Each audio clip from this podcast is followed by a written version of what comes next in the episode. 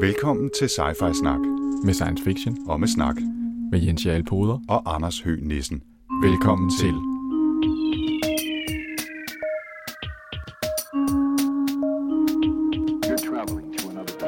Sci-Fi Snak. Til at begynde med her i Sci-Fi Snak lige en lille servicemeddelelse.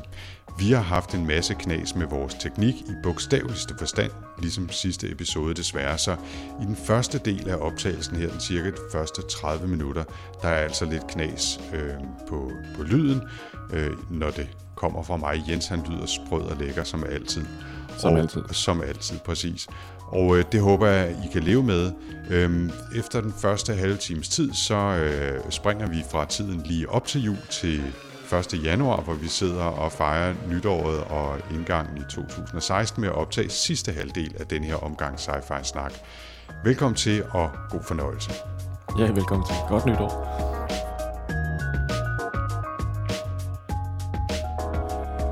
Velkommen til Sci-Fi Snak. Ja, velkommen til Sci-Fi Snak. Vi er nået episode 26 simpelthen. I denne her række af podcasts, der kommer cirka en gang om måneden. Ja, det har faktisk været flittig i år, og glædelig jul i øvrigt, og snart godt nytår. Ja, snart godt nytår. Her en lille en til juledagene. Og i dag der skal vi tale om en rigtig sci-fi klassiker, nemlig Arthur C. Clarkes Childhood's End, som er fra 1953. Yes, vi er. Og det er jo en bog, jeg har valgt, og jeg kan huske, at jeg har læst den før, da jeg var knægt. Og det er efterhånden mange år siden. Jens, havde du læst den før? Nej, jeg havde aldrig læst den før. Okay. Det er en bog, som er endnu en i rækken af efterhånden mange, som vi har læst og talt om her i Sci-Fi Snak, som handler om det, man kalder first contact, altså det første møde mellem mennesket og en eller anden form for alien fremmed race, der kommer ude fra universet. Og den handler om det møde, og ikke mindst, hvad der følger af det i, vi når helt op til 80 år, tror jeg, deromkring efter, at vi første gang har mødt den her alien-race.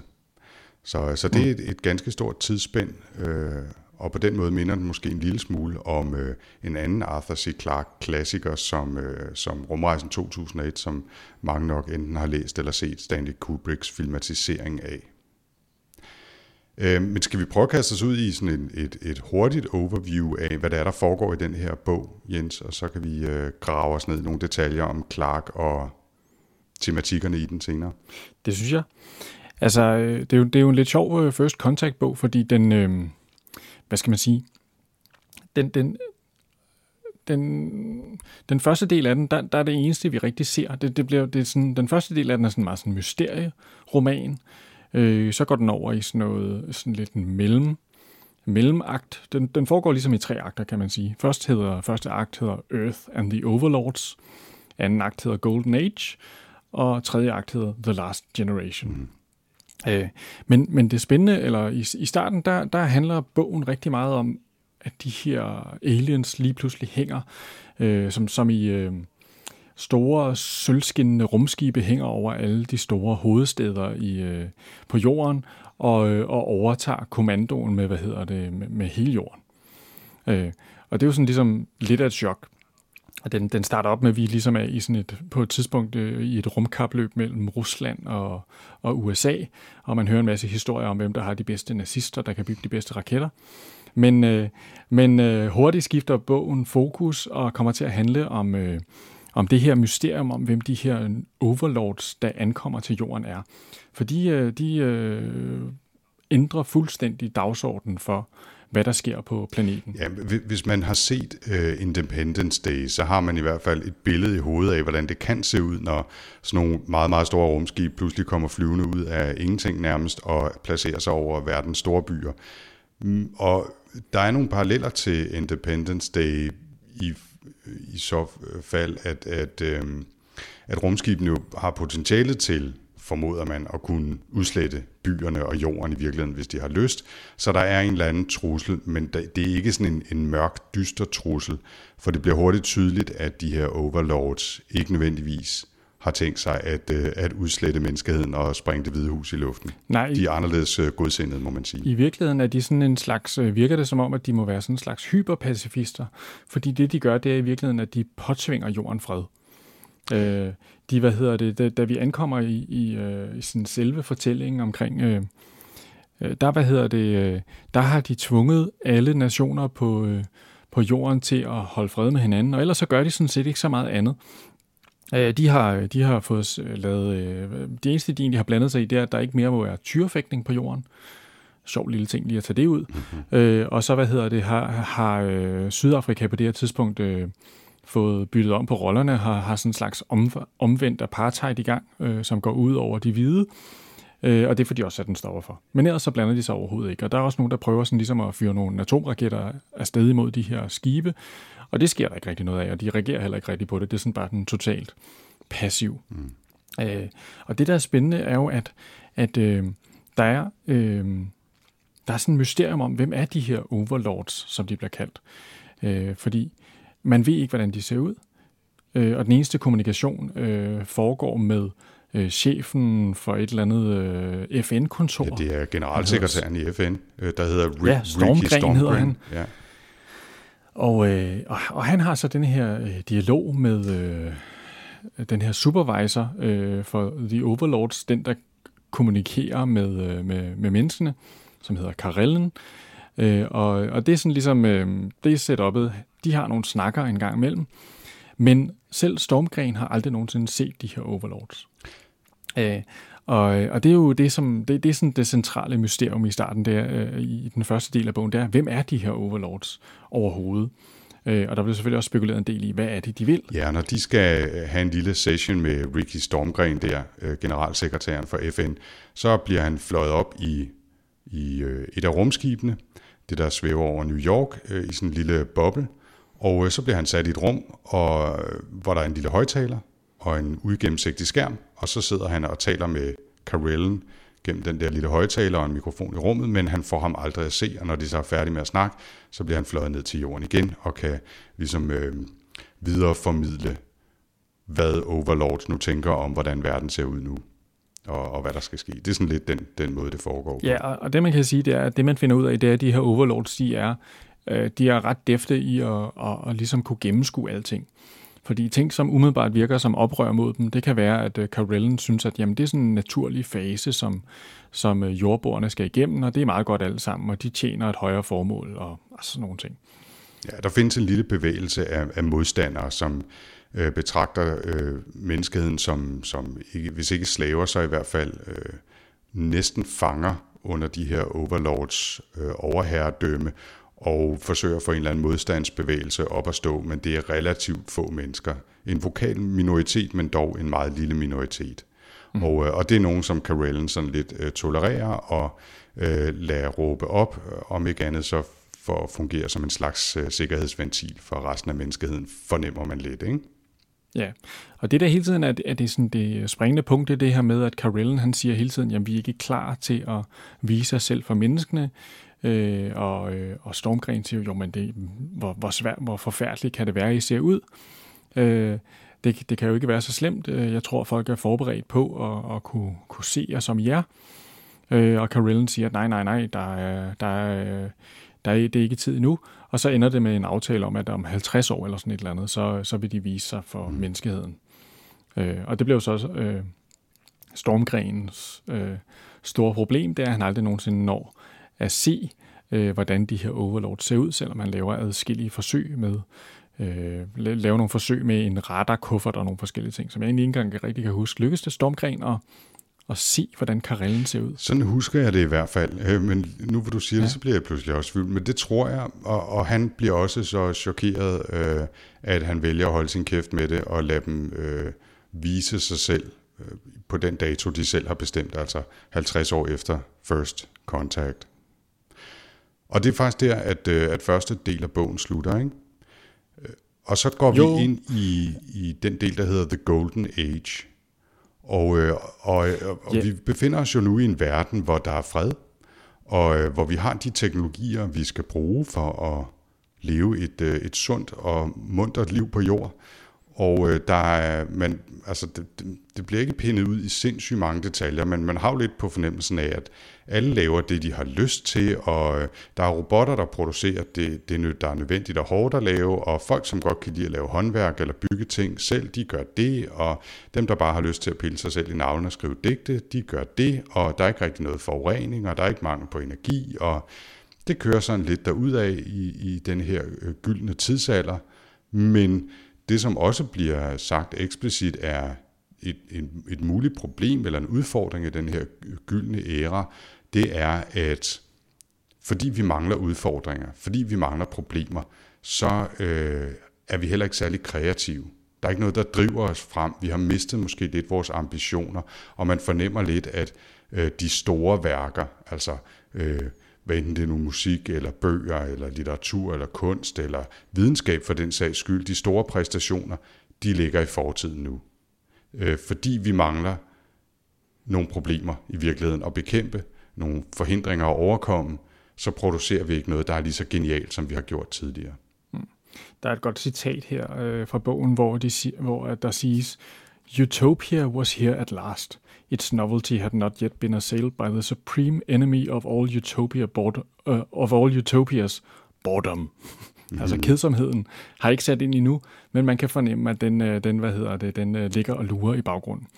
Og man kan sige, at en af de hovedaktiviteterne i denne her historie, eller i den her del, der hedder Golden Age, det er jo, at vi ankommer til den her fest, hvor at to af de senere vigtige personer, George og Jean Gregson, og jeg tror, at det er hendes bror, Jan, er også med. Mm-hmm. Der får vi ligesom sat karaktererne for resten af bogen. Og det er sådan en fest, der er noget, en masse druk, og en masse snak. Det er sådan en lidt selvoptaget ven, de har, der holder sådan nogle totalt fede fester, hvor han inviterer alle de kendte. Og i den her scene, der er der en overlord til festen, hvilket jo er helt ufatteligt, fordi at normalt så omgås de her overlords jo kun... Vi har helt glemt at sige, Jens, at det jo er blevet afsløret nu, hvordan de her overlords ser ud. Nå, det er jo faktisk ikke en uvæsentlig pointe.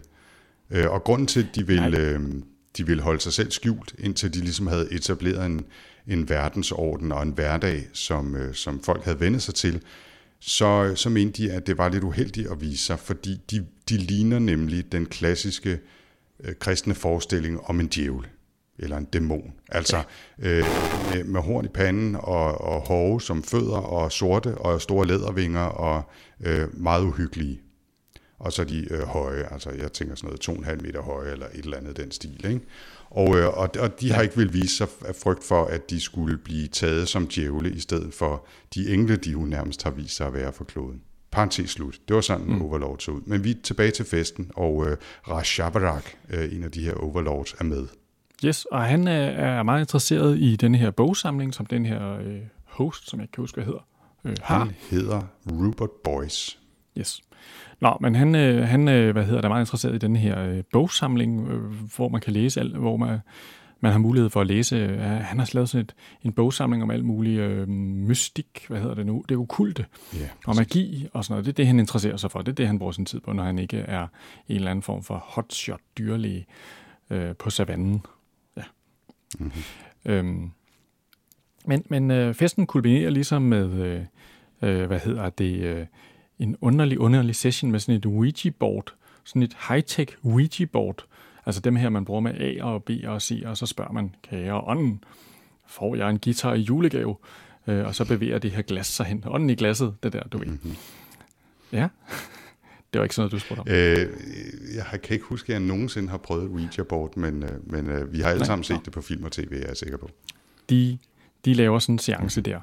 Og så viser det sig, at de får altså nogle svar. Blandt andet ham her, Jan. Han spørger altså om, hvor ligger overlordsenes planet, og får et svar på det, sådan et eller andet nummeragtigt noget, og han bliver sidenhen meget besat af at se den her planet og komme afsted til den, for det er jo en af de ting, der er, det er, at overlordsene har sådan set ikke sat særlig mange stramme regler op for, hvad man ikke må og hvad man må, men en af de ting, som man ikke gør mere, det er, at man forsker ikke i rumfart. De har lukket adgangen til stjernerne. Ja, og det er der selvfølgelig nogen, der synes er uheldigt her blandt Jan Rodricks, som han hedder. Det. Især astronomerne. Ja, præcis. Men han, altså for nu at skrue tiden en lille smule frem, så lykkedes det jo faktisk ham ved hjælp af en eller anden temmelig mærkelig plan, hvor han gemmer sig i en udstoppet blåhval, som de her overlords gerne vil have med hjem til deres jordmuseum på deres hjemplanet. Og så lykkedes det ham jo faktisk at som en blind passager at komme med på rumskibet, da de sender en transport tilbage til deres hjemplanet, de her overlords. Men den anden ting, man skal have med fra den her lille session, den her fest, det er, at overlords er meget interesseret i det her okkulte, det her med psykiske kræfter og den slags. Og Rupert Boyce har et kæmpe bibliotek, som Rajabarak sidder og studerer, og han er også ganske interesseret i deres Ouija-board-spil. Og der er en anden person, eller faktisk et par personer med til den her fest, som bliver central senere. Det er en, der hedder George Gregson og hans kone Jean, som er ret skeptisk over for det her. De synes, at Rupert Boyce, han er lidt af en taskenspiller i virkeligheden. Men de er med til det her spil, og Jean, hun besvimer simpelthen, da det her Ouija-board-spil er på sit højeste. Og det lægger sådan en lille tråd ud til det, der kommer til at ske i tredje del i virkeligheden. Ja, fordi det er jo virkelig det, som er det allermest interessante, som Rajabarak opdager, det er Jean Gregson her. Hun er the one, hende der skal være moren til noget, de går og venter på. Ja, hun er virkelig en slags jomfru Maria, kan man sige. Ikke? Ja, altså, det kan man sige. The ones mor, kan man sige. Præcis, ja. Præcis. Fordi, skal vi bevæge os til tredje del? Ja, det synes jeg. Og det er den, der hedder The Last Generation. Det, der sker, er, at en del personer her blandt George og Jean Gregson, de danner en slags enklave, som de kalder New Athens, det nye Athen på en ø i midten af Stillehavet, fordi de gerne vil dyrke det kreative, kunst og det kreative, og prøve ligesom at tage noget af den kreativitet tilbage, som de føler jorden og menneskeheden har mistet under det her herredømme af The Overlords.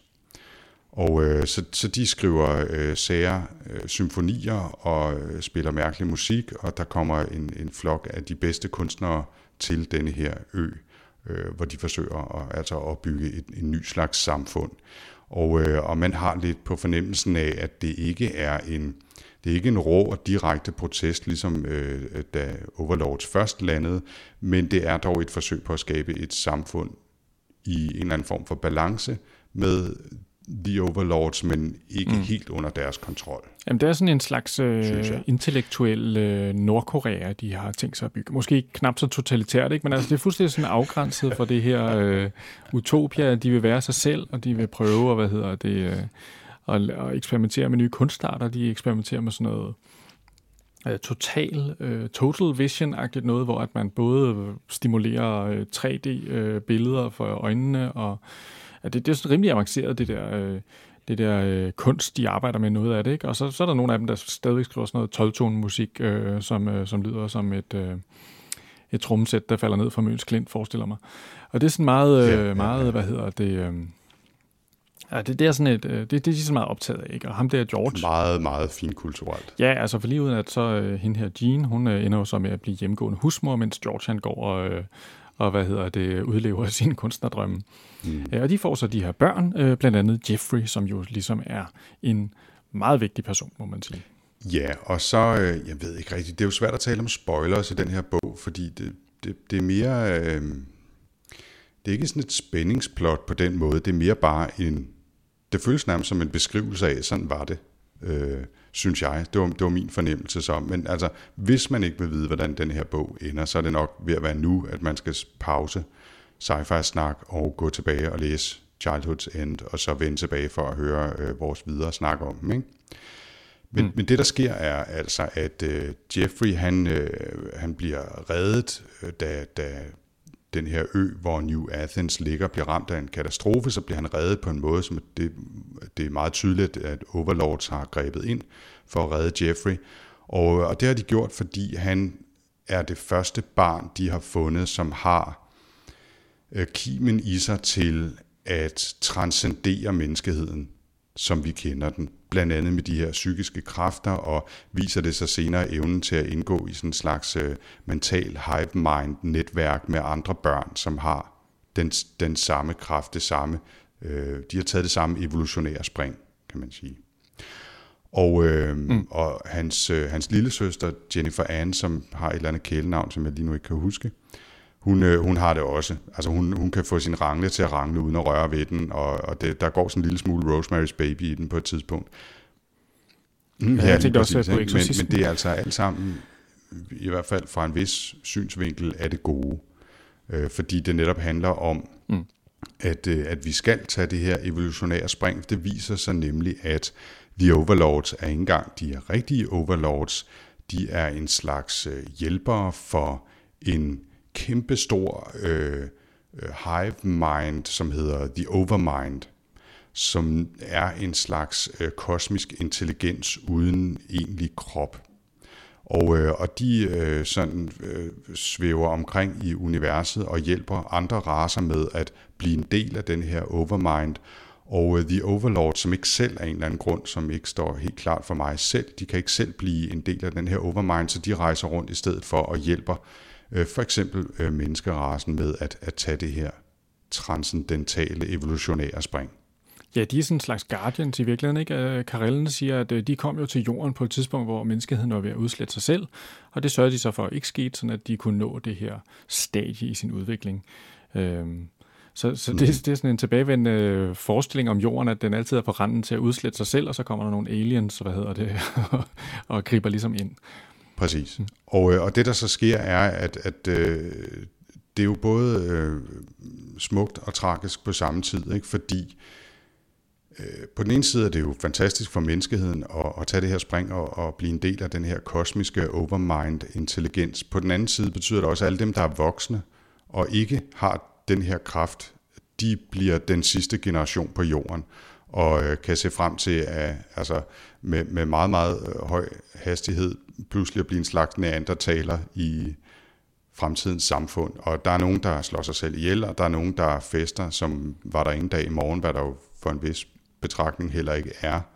Og det er ligesom den tragiske del af det, men mange accepterer det på en eller anden måde, ikke? Og siger, nu lever vi resten af vores liv, som vi lever det, og så er det ligesom sådan. Og så er der nogen, som springer ting i luften, ikke? Mm.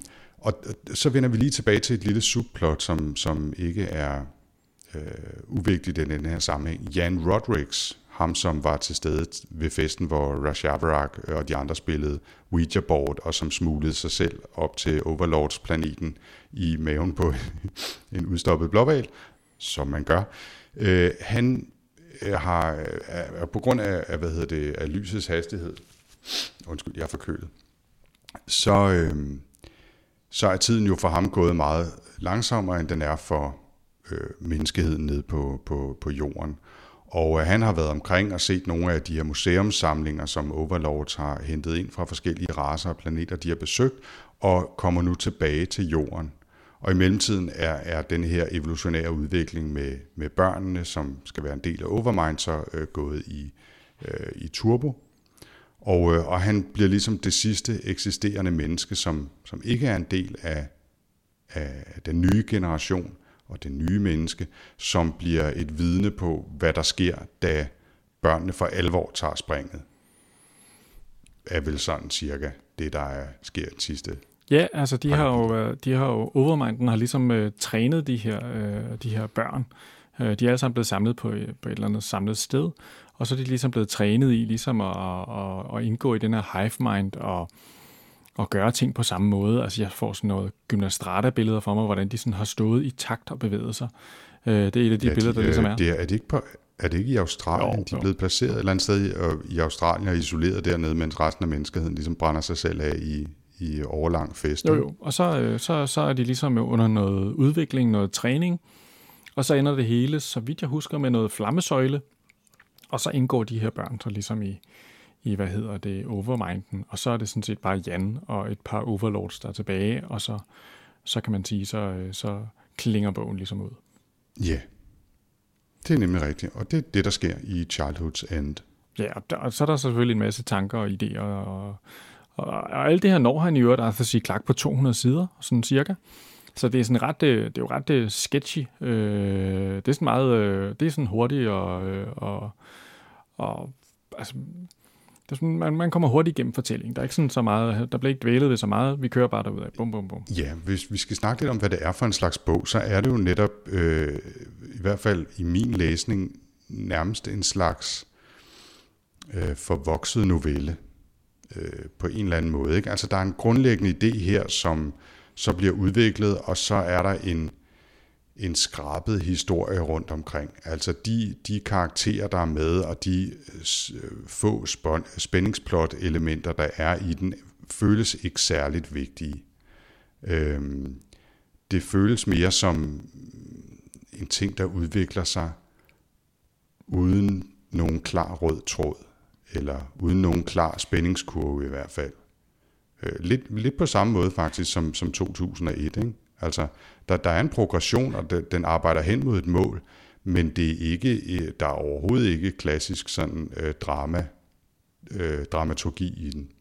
Nej, altså især første del, Earth and the Overlords, virker som om, at den er nærmest, altså den kunne man næsten pille fra, udover det er noget af det mest, synes jeg, er spændende i bogen. Den del der med Stormgren og alt det der, det synes jeg er noget af det mest interessant i bogen. Og det er selvfølgelig også med til at etablere de her overlords som pænt badass i forhold til, hvad for noget teknologi de kan. Ja, og det sjove er jo, at der faktisk er i den første del af bogen også et underplot, hvor han bliver kidnappet, generalsekretæren, og skal slippe væk, og det, man sidder og tænker, hvad fanden sker der? Og det spiller ikke nogen kæmpe stor rolle. Men det var ligesom med. Det var sådan en lille krølle, han synes, han skulle skrive med ind i historien, ikke? Ja, det er jo ligesom at med til at etablere de her overlords, som hvad kan man kalde det? De har al magt. Altså, de kan alt. Ja, altså, de kan stoppe tiden, de kan... Ja, det kan de jo. Altså, i virkeligheden så stopper de jo ikke tiden, men de tænker så hurtigt, at det for mennesker nærmest føles, som om tiden er stoppet. Mm. Og det bliver sagt flere gange, at en af grundene til, at de kan formulere sig så smukt og velgennemtænkt, det er, fordi de tænker altså 100 gange hurtigere end mennesker, ikke? Og derfor kan de bruge meget tid sådan, i menneskelig sammenhæng til at formulere sig sådan, som de gerne vil, så de bliver forstået, sådan som de gerne vil forstås og så videre, ikke? Ja, og man kan sige, det twister ligesom, altså hvis man siger, der er noget twist, så er der vel det twist, at man går fra at se på The Overlords som værende noget, der er man skal aspirere imod og blive lige så fantastisk som dem, selvom det jo er en væsentlig dæmper på på entusiasmen hos de her videnskabsmænd, at de hele tiden, hver gang de sidder og udvikler noget selv, så kan de kigge over og sige, okay, det her det sutter røv i forhold til det, som de her overlords har. Det er jo en af problemerne, ikke? Jo. Men der er jo det her, det væsentlige twist er her, at den udviklingsvej, som de overlords har, er i virkeligheden en dead end. Altså, de kan ikke udvikle sig videre. De kommer ikke videre end der, hvor de er nu. Nu er de sådan ligesom bare i en eller anden form for fastlåst, statisk udviklingsstadie, hvor de ikke rigtig kommer videre fra. Mm.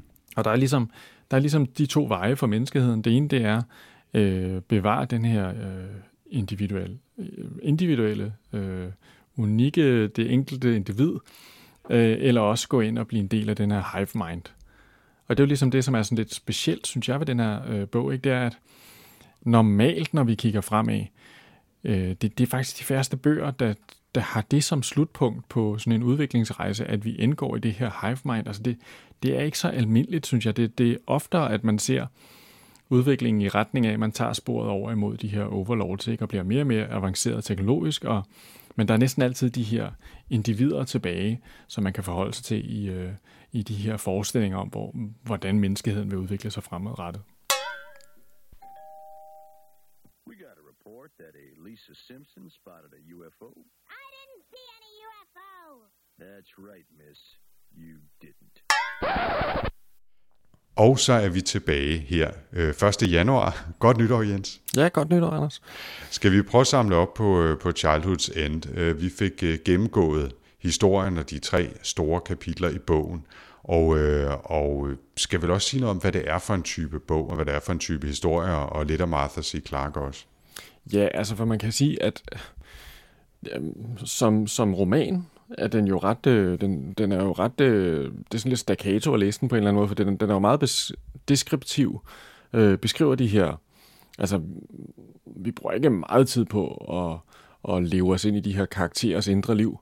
Den er ret sådan, den er sådan ret funktionel i sin beskrivelse af den her historie fremad imod det store showdown, eller hvad man skal kalde det, den store refødsel af menneskeheden. Ja, og den er også speciel på den måde, at nu er den jo delt op i tre dele, og det er også tre ret forskellige dele. Altså, ja, det er ikke en bog, hvor man har sådan en fornemmelse af en overordnet spændingskurve, som jeg vist også snakkede lidt om sidst. Altså, ja. Nej, altså den første del er jo nærmest sådan en lille mysteriehistorie. Det kunne næsten have været en novelle for sig selv. Den her med Stormgren og Karellen. Altså, deres lille, spøjse, mystiske spil med, at han sidder og bliver interviewet ombord på den flyvende tallerken foran en glasvæg. Altså, det er jo det primære mysterie der. Der handler det om, hvem er de her overlords for nogen. Og så blev det jo afsløret. Og det troede man ligesom var det skulle gå ud på. Men det var så ikke det, historien skulle gå ud på. Historien skulle gå ud på noget andet. Nemlig, som man finder ud af, beskrivelsen af den her udvikling af menneskeheden frem imod den her hive-mind-tilstand. Præcis, og jeg synes faktisk på mange måder, så minder det første kapitel mig, udover en del andre ting af Arthur C. Clarke selv, så minder det mig faktisk også lidt om noget Asimov, altså klassisk Asimov, for så vidt som, at der er en eller anden sådan lidt detektivagtig krølle på en historie, som han beskriver, hvordan man løser, og det hele er sådan lidt novelleagtigt, og det hele er sådan en lille smule gumbetungt 50'er plot på en eller anden måde, og karaktererne er sådan lidt skitseret snarere end nogen, man sådan dybt kan leve sig ind i, men det er interessant og underholdende på sin egen sådan lidt pibe og slippers-agtige måde, ikke? Jo, og den har jo det her 1953 Golden Age feel, når man læser den. Det er sådan meget tydeligt, synes jeg. Det er jo altid meget fedt, ja. Altså, det kan jeg meget godt lide. Men så er det så, at den jo for alvor kører op på de høje nagler i anden afdeling, og især i tredje afdeling, og måske også adskiller sig væsentligt mere fra en Asimov-ting der, end i første del, fordi så bliver det der mystiske, og det bliver den stemning, som man også garanteret kender fra Rumrejsen 2001, ikke? Altså hvor det lige pludselig handler om kosmiske kræfter og evolutionære tigerspring, og hvad har vi? Altså den går virkelig op i gear, ikke? Men mister måske så også på samme tid, hvis man skal sige noget om, hvad der trækker lidt ned, ikke? Den mister måske det elementære drive fra første kapitel, hvor der trods alt er noget spænding og en eller anden form for plot, ikke? Altså det bliver meget, nu skal vi beskrive den her store vision om en eller anden kosmisk overmind, og selvom der er nogle små krøller på hvordan Jan Hendricks der bliver gemt i maven på en hval og kommer op til hjemplaneten der, så er det meget små og i virkeligheden ikke specielt interessante spændingskurver, der dukker op. Mm. Og man sidder ikke med den der pas på varerne, Arne. Hvordan skal det hele ende? Altså, det er man ret ligeglad med. Altså, på den måde, der fra de sidste to kapitler er meget sådan... The Golden Age-kapitlet er sådan meget sådan... Nå, hvad sker der nu? Ja, meget. nu laver de noget Ouija-board, okay. Ja. Spændende. Og det sidste kapitel er meget... Altså, det er sådan meget sådan... Så skete der det, så skete der det. Sådan her ser... Det er sådan George Lucas-agtig i sin... Nu skal du se... Der er nogle aliens, de bor på den her verden, den er lavet af ild. De kan flyve, så derfor har de selvfølgelig ikke rækværker. Altså det er sådan meget beskrivende, ja. Uden at man egentlig er sådan synderlig... Altså det er ikke sådan, at på det tidspunkt, hvor jeg sidder og læser der, så sidder jeg og tænker, wow, hold da op, en spændende planet, de her overlords bor på. Wow, nej, det må jeg læse noget mere om. Altså det er bare sådan, whatever, altså bla bla bla bla. Den tager et ret... skarp sving, må man sige, ikke? Og jeg sad faktisk og sloges lidt med der. Jeg synes, det er især anden del, der halter, ikke? Og måske er det, fordi man kommer lige fra den første lidt mere klassisk sci-fi-fortælling-agtige del i starten, ikke? Men jeg synes faktisk, at anden del er der, hvor det halter mest, og som du siger, så er der et Ouija-board, og man tænker bare, hvad fanden foregår der altså? Hvad har du røget, Arthur, ikke? Men da jeg så ligesom accepterede, at det var den type bog, altså, og at det er en nær filosofisk udforskning af, hvad der kunne ske, hvis der eksisterede sådan en kosmisk overmind, så synes jeg faktisk, den bliver nemmere at æde, i hvert fald for mig.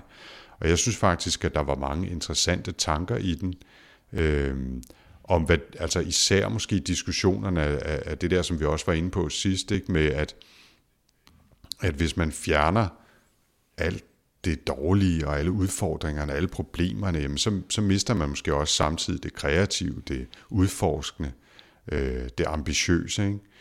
Og det synes jeg egentlig var en fin diskussion at tage hul på, ikke? Og komme rundt om. Og jeg synes også, der er nogle sjove aspekter af del 3, ikke?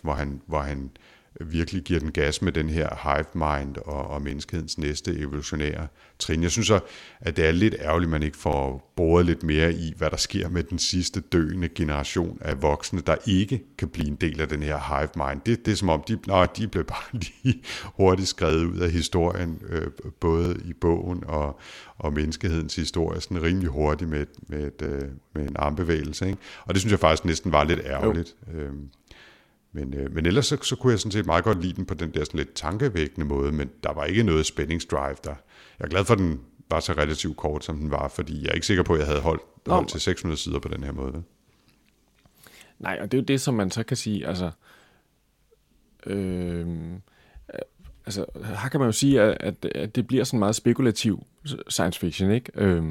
Men den spekulerer jo over nogle interessante spørgsmål. Altså jeg sad og tænkte, nå, men det er jo på samme måde, det er jo egentlig noget af det samme spørgsmål, der rammer en, når vi sidder og læser Nexus af Ramaswamy, bare på en anden måde, ikke? Hvor at det netværket HiveMind er noget, vi laver med teknologi, men det er i virkeligheden det samme grundspørgsmål, han tager frem og undersøger i Nexus-serien, ikke? Plus en hel masse andre spørgsmål. Men så jeg synes, han er jo, altså det er tilbage i 1953, jeg synes, det er jo en, han er jo fremme i skoene, altså med at stille nogle spændende spørgsmål, som han får svaret, synes jeg, på en meget original måde. Altså, jeg ved ikke, hvor jeg kan ikke hele, science fiction, litteraturen forfra og bagfra, men jeg synes, det her, det er et meget, meget tidligt bud på, det er jeg helt overbevist om, det er. Jeg tror også, det er en af grundene til, at Childhood's End er blevet en klassiker, ikke? Det er jo ikke, fordi den er fantastisk godt skrevet, men den er meget original. Og han har sikkert stået på skuldrene af giganter, ikke? Også han. Men jeg kan ikke komme i tanke om noget, der er lige så filosofisk vidtløftigt i forhold til at kigge ud på det uendelige univers og tænke på, hvilke andre væsener, der kunne eksistere, og hvad det eventuelt kunne betyde for vores rolle som indbyggere på en meget, meget lille klode i et kedeligt hjørne af universet, vel? Altså, der tror jeg, han har været rigtig tidligt ude, Arthur C. Clarke, ikke? Hvor selv de rumeventyr, der har eksisteret tidligere, det har været sådan noget Jens Lyn-agtigt noget, ikke? Altså, og noget H.G. Wells og Jules Verne og sådan noget, som er meget mere primitivt, ikke? Og meget mere, sikkert også mere underholdende og mere Indiana Jones-agtigt, men altså totalt mangler den der 2001-overbygning, ikke? Jo. Jeg synes, det forestiller mig. Jeg kan jo ikke det hele. Altså. Men jeg tænker, der, altså man kan også bare se, der er jo masser af arvinger til den her historie. Jeg tænker på den her Carl Sagans Kontakt-bog, som jo også har den der med en en fjern civilisation, eller nærmest sådan et netværk af civilisationer, som tager kontakt til jorden, og med henblik på at hæve os op til et bedre stadie, ikke? Og indgå i et eller andet, men der er det jo stadigvæk som mennesker, det er jo ikke som mennesker 2,0, så, om man så må sige. Bestemt, ja, og så er der de der totalt primitive, senere versioner af i hvert fald nogle elementer af historien. Jeg tænker blandt andet på Independence Day, som jeg også tror, vi refererede til tidligere, ikke med billedet, for, i hvert fald for min indre net, en af de her store flyvende tallerkener, der hænger over verdens store byer. Ikke? Men der er jo, det er jo totalt primitiv gang i det. Ja. Og skyde løs til højre og venstre. Men en anden klassiker faktisk fra filmens sfære, som jeg synes også er relevant at bringe på banen, det er den film, der hedder The Day the Earth Stood Still. Har du nogensinde set den? Og på stående fod kan jeg ikke lige huske, hvornår den er frem. Den er også fra 50'erne. Det er sådan et klassisk amerikansk science fiction, som altid bliver fortolket som et indlæg i den store ballade om kommunisme og McCarthyisme og sådan noget, ikke? Hvor den grundlæggende historie er, at der kommer en flyvende tallerken ned og lander, og der kommer en fyr ud og siger, at jeg repræsenterer en galaktisk koalition, og I er hastigt på vej ud i helvede med jeres atomkapløb, og hvis I ikke stopper det, så springer vi kloden i luften, ikke? Altså, han er noget mere direkte med sin trusler. Han har en stor robot, som han siger, den kommer ud og skyder på jer, hvis ikke I tager sammen, og så er der en hel masse plot omkring det, og der blev lavet en genindspilning af den med Keanu Reeves, som var decideret frygtelig for en 15 år siden, eller sådan noget en stil. Men den første er faktisk ganske sjov at se. Lidt på samme måde som den her, altså klassisk science fiction, som ikke nødvendigvis holder, og effekterne er noget primitive, ikke? Men der er nogle sjove tanker i. Og den synes jeg også bestemt er værd at nævne i den her sammenhæng. Men ja, så vidt jeg husker det, så sagde du havde kigget lidt på Arthur C. Clarke. Hvad han var for en, eller var for en fætter? Ja, men det var egentlig bare lidt, jeg tænkte, jeg fik lige lyst til at læse lidt op på ham. Og han var jo altså en ret opfindsom filur. Faktisk, så var jeg ikke klar over, at han i 1994, der var han faktisk nomineret til en Nobelpris for at have bragt hele tanken om geostationære satellitter frem. Det er en skulderklap, det må man sige. Det synes jeg alligevel var ret sejt. Det er jo ikke sådan, hvem som helst, der får den. Det er en af de finere priser, jeg forsværger mig. Og når man læser hans Wikipedia-artikel, så bliver han omtalt som både opfinder og forfatter. Jeg kender ham altså mest som forfatter. Men det der er ret sjovt, vi snakker jo tit om, nu nævnte du lige Asimovs og hans 3 robotlove. Clarke har også 3 love, som handler om regler for at spå om fremtiden. Og han er jo en af de forfattere, som man siger er usædvanligt god til det. Altså åbenbart så god, at man synes, at han næsten skulle have en Nobelpris for det. Men han har nogle ret fine love, synes jeg, og en af dem kender man. De 2 andre kender man ikke så godt, men den første lov, det er, når en anerkendt ældre videnskabsmand fastslår, at noget er muligt, har han sandsynligvis ret. Når han fastslår, at noget er umuligt, tager han med stor sandsynlighed fejl. Den kan man omskrive til, at alt er muligt, men sådan det jo. Nummer 2 lov. Den eneste mulige metode for at kortlægge grænserne for hvad som er muligt, er at drage en lille smule forbi dem over i det umulige. Det må være sådan et, man må drage derover i tanken, tænker jeg. Og så kender vi den tredje, det er en tilstrækkelig avanceret teknologi kan ikke skilles fra magi. Den kender man. Det er den, jeg kender i hvert fald, ja. Som jo er den, som man... Ja, det er den, man bruger. Så den fik I lige med. Clarkes 3 love. Jeg laver en mental note også om, at hvis jeg vil huske sig efter tiden, så skal jeg også hurtigt finde på 3 love for et eller andet. Det tror jeg. Det må jeg selv lige arbejde lidt på. Det kan være, vi kan crowdsource den på et eller andet tidspunkt. Og skamløst tage æren for den selv. Men han er jo også en virkelig, virkelig produktiv forfatter. Altså han har jo skrevet dusinvis af romaner, og altså mange, mange håndfulde af noveller, og også en masse essays om den videnskabelige udvikling, og teknologiens udvikling, og skal vi ud i rummet, og hvorfor skal vi det, og alt muligt andet. Og det er bestemt også værd at kaste sig ned i.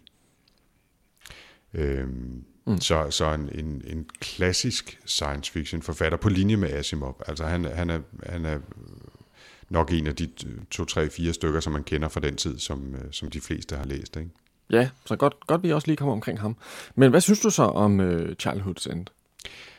Altså, jeg har... jeg har det lidt ambivalent med den, ikke? Fordi hvis det ikke var en bog, der havde den her klassikerstatus, og hvis man ikke vidste, at den kom fra 1953 og læste den med de briller på, så ville jeg nok ikke rate den meget mere end 2,5 eller noget den stil, vel? Fordi den er så ujævn og overfladisk, kan man sige, sin karakterbeskrivelse, og bruger måske lovlig meget tid på nogle sære plotsving, hvis man kan kalde det et plot. Men jeg har svært ved at løsrive mig fra at se den som et udtryk for noget, der er skrevet i 53, og som et af de første eksempler, som jeg i hvert fald kender til, som vi lige snakker om, som på en bog, der diskuterer de her store kosmiske spørgsmål, ikke? Så det vil jeg gerne give den 4 for. Så hvis man kan lave sådan en blandet rating, jeg tror jeg ender med at give den 4 på Goodreads. Yes. Hvad siger du?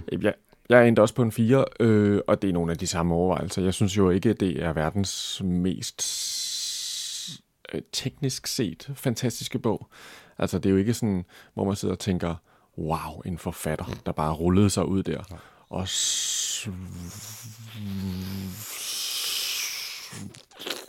smækkede benene væk under mig. Overhovedet ikke, vel? Og jeg synes jo heller ikke, plottet, det var heller ikke sådan et spændingsplot. Altså, jeg synes, det var en rigtig, rigtig... Og så kan man bare sige, han vinder simpelthen så meget på, at den er 200 sider lang, ikke? For han er meget økonomisk. Mm. Med sin historiefortælling. Og det redder den ret meget for mig.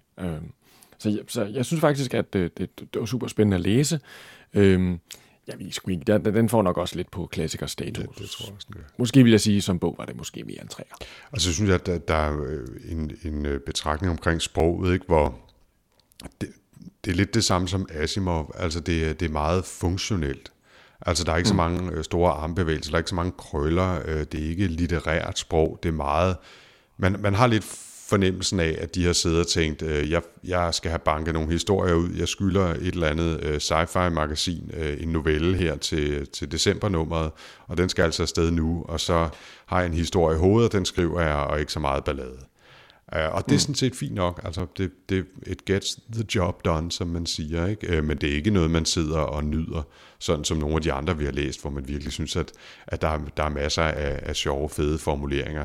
Og jeg sad dog alligevel og fandt et par citater, som jeg highlightede, som også illustrerer, at det er ikke bare historisk, fordi det er sådan fra 1953, det er også lidt klassisk morfaragtigt på en eller anden måde, ikke?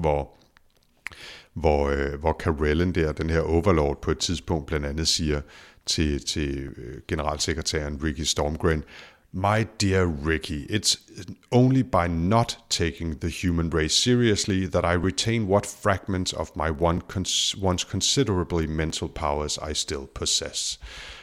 Og den slags sådan lidt morfaragtige jokes er der masser af, og senere er der en, der bliver beskrevet som, "He was intelligent when he bothered to be, but was in no danger of becoming a genius." Og den slags er der altså en del af, ikke? Og det synes jeg skulle være meget hyggeligt. Altså sådan noget kan jeg godt lide på den der lidt morfaragtige måde, ikke? Nå, men den tager også rundt med i mange settings. Nu kommer jeg lige i tanke om, at der er også de her scener, der foregår på de her undervandsstationer, hvor at Jan, han tager ned for at lægge en plan om, hvordan han skal blive smuglet væk i en udstoppet blåval, ja. Og det der, altså jeg synes godt det er sådan nogle ting der, synes jeg er meget fedt, altså. Bestemt. Men altså 4 stjerner fra os begge to, ja, med forbehold til Arthur C. Clarkes Childhood's End fra 1953. Jens J. Alpoder, det er dig, der skal vælge, hvad vi skal læse næste gang. Hvad skal vi kaste os over? Jamen, jeg blev faktisk lidt inspireret af, et citat om, Childhood's End.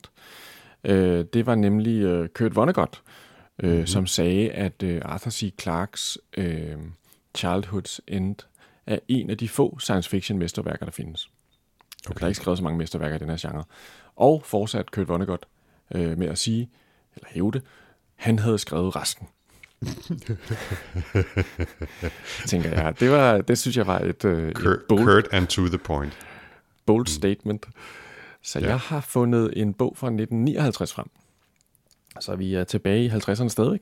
Vi skal læse The Sirens of Titan. Ja. Kender du den? Ja, jeg har faktisk læst en del Vonnegut i min tid, og jeg blander dem altid sammen. Jeg kan aldrig huske, hvad der har været, udover at jeg kan huske, at Slaughterhouse-Five er 2. verdenskrig. Mm-hmm.